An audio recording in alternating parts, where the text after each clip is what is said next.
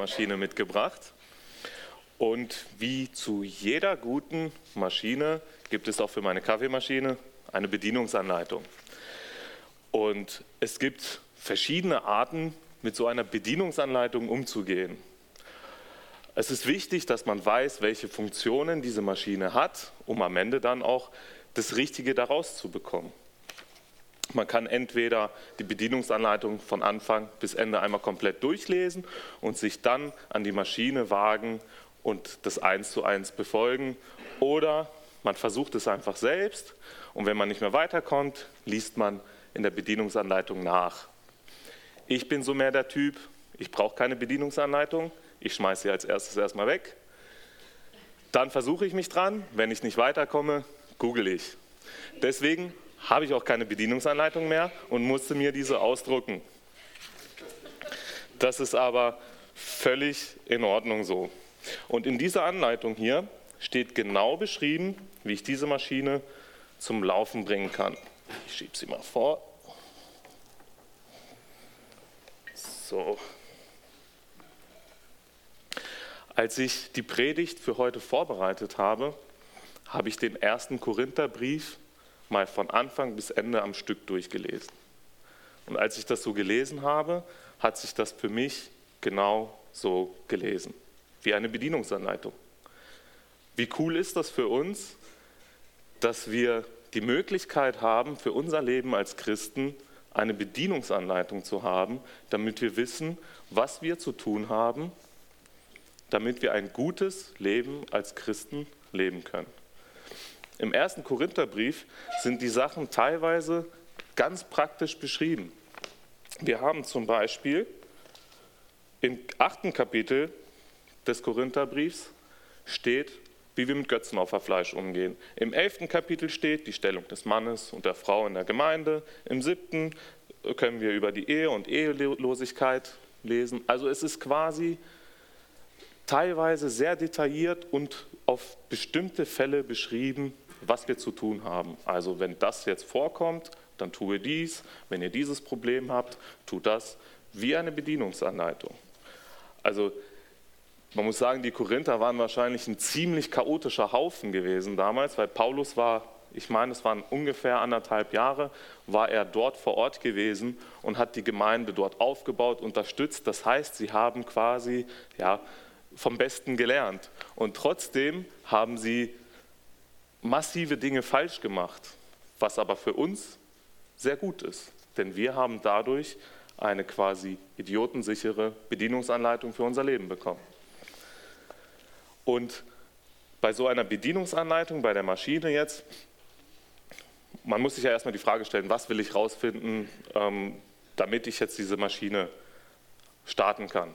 Und ich habe mir beim Korintherbrief oder jetzt auch bei der Maschine die Frage gestellt, erstens, was soll ich tun, damit ich sie zum Laufen kriege? Zweitens, wie soll ich es tun? Und drittens, vielleicht dann noch am Ende, wozu soll ich das Ganze tun?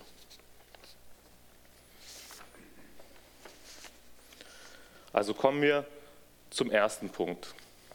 Was sollen wir tun? Und auf unser Leben beschrieben, wonach richten wir unser Leben aus? Also was tun wir mit unserem Leben, damit wir ein Gott wohlgefälliges Leben leben? Und da habe ich mir aus dem 1. Korintherbrief, aus dem Kapitel 6, die Verse ab 9 vorgenommen. Ich lese einmal vor. Oder wisst ihr nicht, dass Ungerechte das Reich Gottes nicht erben werden? Irrt euch nicht, weder Unzüchtige, noch Götzendiener, noch Ehebrecher, noch Weichlinge, noch mit Männern Schlafende, noch Diebe, noch Habsüchtige, noch Trunkenbolde, noch Lästerer, noch Räuber werden das Reich Gottes erben. Und das sind manche von euch gewesen.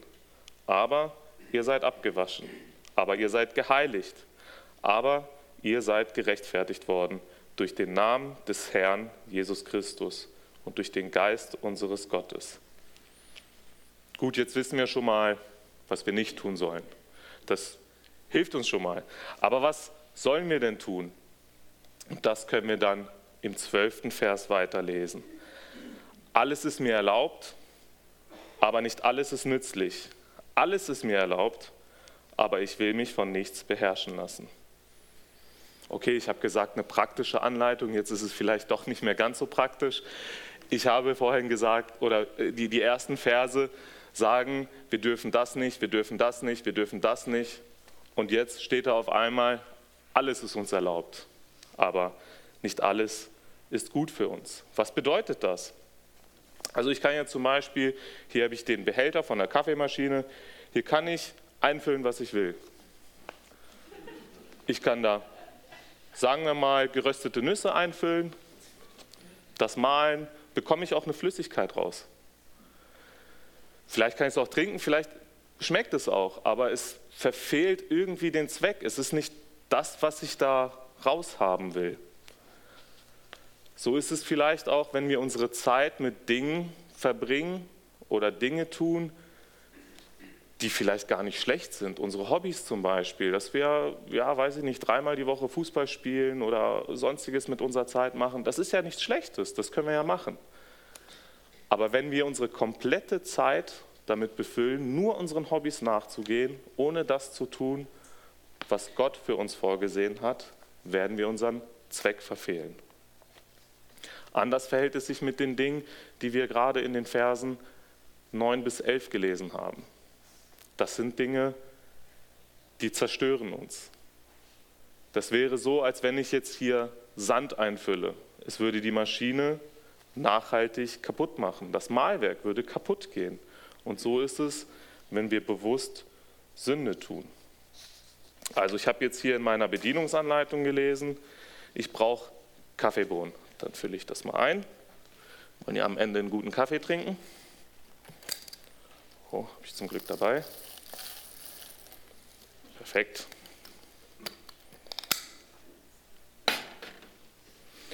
So, wie geht es nun weiter in der Bedienungsanleitung? Also im ersten Korintherbrief, gerade im ersten Kapitel, ganz zu Anfang, da erwähnt Paulus, was wichtig ist in einer Gemeinde, was wichtig ist für uns Christen. Und das ist die Einheit. Die Einheit in der Gemeinde ist unglaublich wichtig. Das erwähnt Paulus. Und zwar die Einheit, die wir in Christus haben. Christus ist die Basis unserer Einheit. Jetzt baue ich noch die Einheit, Gruppe, Brühgruppe, passt fast. Habe ich irgendwo den Bogen bekommen? Wenn wir den Korintherbrief weiterlesen, dann lesen wir im 8. Kapitel, wie wir diese Einheit erreichen können. Und zwar geht es nicht darum, wie wir es auch vorher in dem Vers gelesen haben hier, nicht alles ist uns erlaubt, aber nicht alles dient uns zum Guten. Also es geht auch darum, dass wir nicht nur das tun, was gut für uns ist, sondern dass wir auch Dinge bewusst sein lassen, die vielleicht gar nicht für uns schlecht sind, aber die andere stören konnten. Dass wir halt einfach bewusst verzichten auf Dinge, die wir tun würden, die anderen schaden. Paulus selbst zum Beispiel geht als gutes Beispiel voran. Er hat der Gemeinde gedient und es würde ihm zustehen, dass sie dafür um sein leibliches Wohl für ihn sorgen. Aber er hat bewusst darauf verzichtet. Und er geht uns als gutes Beispiel voran.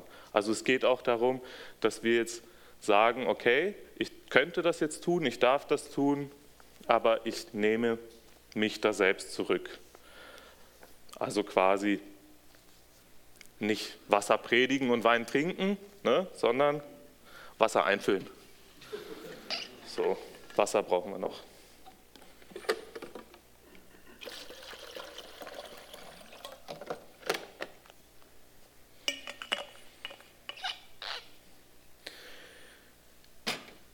Dann gibt es noch weitere Dinge, die wichtig sind in unserem Leben als Christ. Da geht es um ganz praktische Dinge, die wir so kennen. Also wir beten regelmäßig, wir lesen in der Bibel.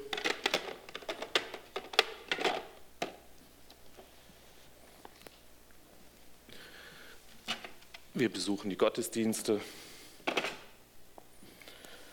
Wir tun also alles, was in der Bibel steht, was gut für uns ist, was wir tun sollen. Also wir haben jetzt im Großen und Ganzen verstanden, wie die Maschine funktioniert. Wir haben sie zusammengebaut. Sie ist komplett montiert.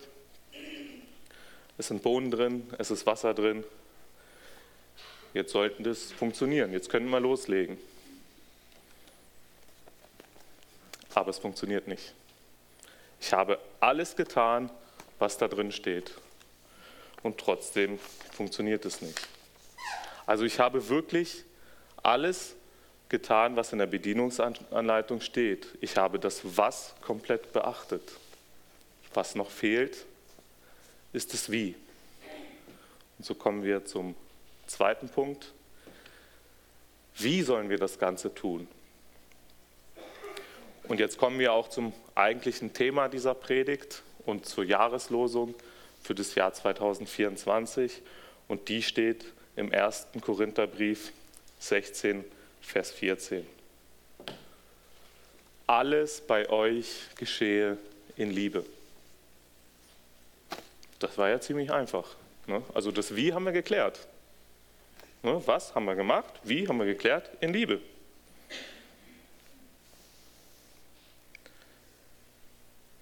Ich habe diesen Teil der Predigt mit dem Slogan Liebe ist nicht alles, aber ohne Liebe ist alles nichts umschrieben. Die Liebe ist vergleichbar mit dem Strom. Ich kann alles bei der Maschine beachten, aber wenn ich keinen Strom habe, dann funktioniert sie nicht. So ist es auch mit der Liebe. Ich kann alles machen, was in der Bibel steht. Ich kann den Korintherbrief oder die gesamte Bibel als Anleitung sehen und danach handeln. Und trotzdem funktioniert es irgendwie nicht so richtig. Es fehlt etwas. Wir können also wir kennen das auch oft von anderen Menschen, die dann sagen, ja, ich brauche das alles nicht, ich bin ja ein moralisch guter Mensch, ich mache nichts Falsches, ich tue Gutes und hier und da. Und wir Christen kennen das vielleicht auch von uns, dass wir sagen, ja, wir tun ja Gutes, wir gehen in die Gemeinde, wir dienen in der Gemeinde, wir tun Gutes auch für unsere Mitmenschen und alles. Aber was ist das Ganze wert, wenn wir das als Pflichten sehen und es nicht in Liebe geschieht? Dazu können wir auch im 1. Korintherbrief im Kapitel 13 die ersten 3 Verse lesen. Wenn ich in den Sprachen der Menschen und der Engel rede, aber keine Liebe habe, so bin ich ein tönendes Erz geworden oder eine schallende Zimbel. Und wenn ich Weissagung habe und alle Geheimnisse und alle Erkenntnis weiß, und wenn ich allen Glauben habe, sodass ich Berge versetze, aber keine Liebe habe, so bin ich nichts. Und wenn ich alle meine Habe zur Speisung der Armen austeile, und wenn ich meinen Leib hingebe, damit ich Ruhm gewinne, aber keine Liebe habe, so nützt es mir nichts. Ich kann also alles tun, ich kann sogar meinen Leib hingeben, und es nützt nichts. Das ist schon eine ziemlich krasse Aussage. Also das ist schon ziemlich heftig. Also jeder von uns kennt ja Situationen, wo wir unserem Gegenüber nicht mit Liebe begegnen können oder vielleicht auch wollen. Es gibt Menschen, die sind einfach anstrengend für uns. Die bringen uns ziemlich schnell auf die Palme. Für sowas gibt es doch bestimmt eine Ausnahme. Also wir haben auch letzte Woche im Kindergottesdienst über diesen Vers gesprochen. Und da haben wir eine ganz einfache Theorie aufgestellt. Also alles, was wir tun, sollen wir aus Liebe tun. Dann tun wir alles aus Liebe und das, was wir nicht aus Liebe tun können, das lassen wir einfach. Ne? Also ist ganz logisch. In der Theorie ist es super logisch. Also alles, was wir tun, haben wir aus Liebe getan. Doch wenn wir diese Bibelstelle, also diesen Vers, alles, was ihr tut, tut aus Liebe, ein bisschen detaillierter betrachten, dann lesen wir im Griechischen das Wort pada, du kannst mich nachher gerne korrigieren, mein Griechisch ist nicht so gut. Das bedeutet stets, immer. Also es ist ein Wort, was nicht einzuschränken ist. Das bedeutet, wir sollen stets, immer und uneingeschränkt in Liebe handeln. Vor ein paar Wochen hat Matthias über das Thema Lobpreis gepredigt. Und er hat auch aus dem 1. Korintherbrief zitiert, und zwar aus dem Kapitel 10, den Vers 31. Ob ihr nun esst oder trinkt oder sonst etwas tut, tut alles zur Ehre Gottes. Also es ist nicht eine Frage, ob wir anbeten, sondern wen oder was. Es gibt keine Situation, wo wir nicht anbeten. Und genauso ist es auch mit der Liebe. Es gibt keine Situation, wo wir etwas nicht tun. Wir sollen alles stets, immer und uneingeschränkt in Liebe tun.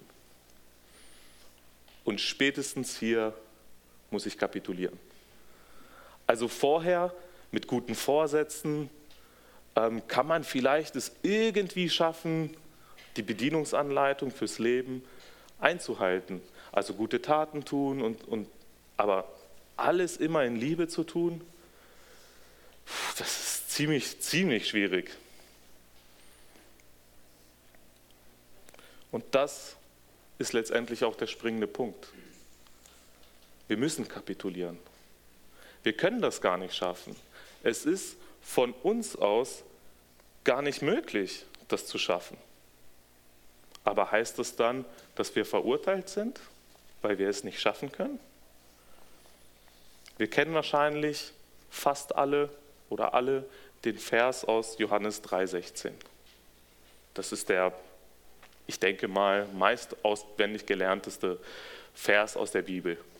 Denn so sehr hat Gott die Welt geliebt, dass er seinen einzigen Sohn gab, damit jeder, der an ihn glaubt, nicht verloren geht, sondern ewiges Leben hat. So sehr hat Gott die Welt geliebt. Gott liebt uns bereits. Er hat schon alles gegeben, er hat schon alles getan. Und genau in dieser Liebe können wir ebenfalls in Liebe handeln. Wir können es natürlich auch selbst versuchen. Wir sind quasi wie das Stromkabel hier. Wir können es mal selbst versuchen und die Maschine versuchen, mit Strom zu versorgen.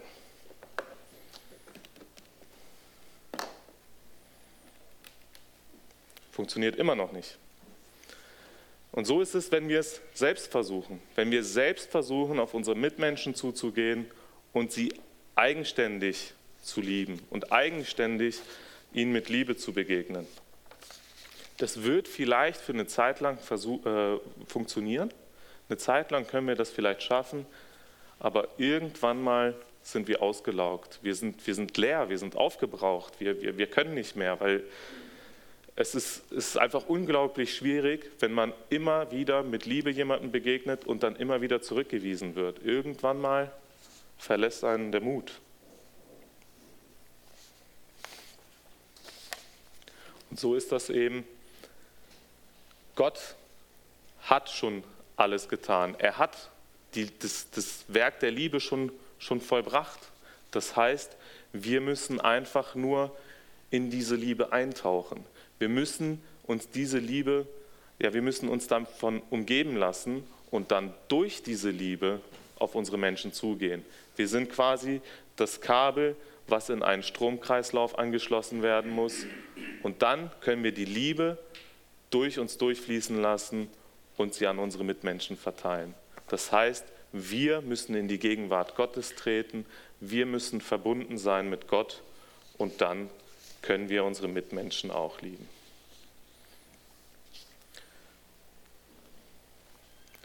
Das tun wir jetzt mal, ganz praktisch. Noch ein Kabel mitgebracht.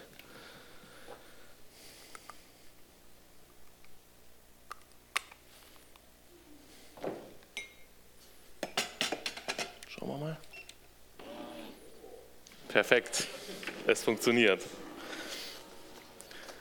Also wir haben jetzt über das Was und über das Wie gesprochen. Ich habe ja gesagt, über das Warum. Das ist vielleicht für den einen oder anderen nicht so wichtig, ne? Solange es funktioniert, ist top. Also das, warum ich einen Kaffee brauche, habe ich heute schmerzlichst erfahren. Ich habe die Kaffeemaschine gestern schon hierher gebracht und bin dann heute Morgen ohne Kaffee aufgestanden. Ja, das ist sehr schwierig für mich gewesen. Aber was heißt es, also warum sollen wir in Liebe handeln? Warum sollen wir alles immer in Liebe tun? Dazu möchte ich noch einmal einen Abschnitt aus der Offenbarung lesen, und zwar aus dem 2. Kapitel ab Vers 2. Ich kenne deine Werke und deine Mühen und dein Ausharren und dass du Böse nicht ertragen kannst. Und du hast geprüft, die sich Apostel nennen und es nicht sind. Und du hast sie als Lügner befunden. Und du hast Ausharren und hast vieles getragen, um meines Namens willen, und bist nicht müde geworden. Also die Gemeinde hat wirklich alles getan. Die haben alles richtig gemacht. Also es liest sich ja bis hierhin auch ganz gut. Also sie haben sich sogar bemüht, alles richtig zu tun. Jedoch lesen wir dann weiter, Vers 4. Aber ich habe gegen dich, dass du deine erste Liebe verlassen hast. Denke nun daran, wovon du gefallen bist, und tue Buße und tue die ersten Werke. Wenn aber nicht, so komme ich zu dir und werde deine Leuchter von seiner Stelle wegrücken, wenn du nicht Buße tust. Sie haben lehrmäßig und moralisch alles richtig gemacht. Jedoch haben sie Gottes Liebe verlassen. Und somit ist ihr richtiges und korrektes Handeln nichtig. Es ist nichts nütze. Und Gott wird den Lohn von ihnen nehmen. Paulus schreibt es im 1. Korintherbrief, im Kapitel 16, Vers 22, sogar noch krasser. Wenn jemand den Herrn nicht lieb hat, der sei verflucht. Wenn wir Gott nicht lieb haben, sollen wir verflucht sein. Das ist keine Drohung von Paulus. Das ist ein Fakt. Wir sollen also allein schon um unser Selbstwillen, also ganz egoistisch gesehen, in Liebe handeln. Sonst sind wir verflucht. Okay, ich habe das jetzt so zitiert, aber Gott lieb haben und alles immer in Liebe tun ist jetzt vielleicht nicht ganz das Gleiche. Aber was bedeutet es, Gott lieb zu haben? Oder wie zeigt es sich, dass wir Gott überhaupt lieb haben? Zu sagen, ich habe Gott lieb, es geht vielleicht ganz einfach von den Lippen, aber was bedeutet es? Da lesen wir im 1. Johannes 4, Vers 20, wenn jemand sagt, ich liebe Gott und hasst seinen Bruder, ist er ein Lügner. Denn wer seinen Bruder nicht liebt, den er gesehen hat, kann nicht Gott lieben, den er nicht gesehen hat. Also Gott wirklich lieben bedeutet, in seiner Liebe zu wandeln und diese Liebe durch sich durchfließen zu lassen und so auch seine Glaubensgeschwister, seinen Nächsten in Liebe begegnen. Und Jesus selbst sagt es auch, als er gefragt wird, was ist das wichtigste Gebot?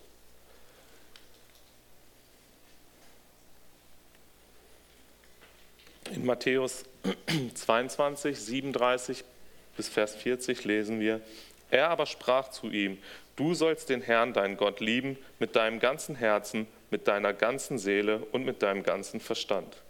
Dies ist das große und erste Gebot. Das zweite aber ist ihm gleich. Du sollst deinen Nächsten lieben wie dich selbst.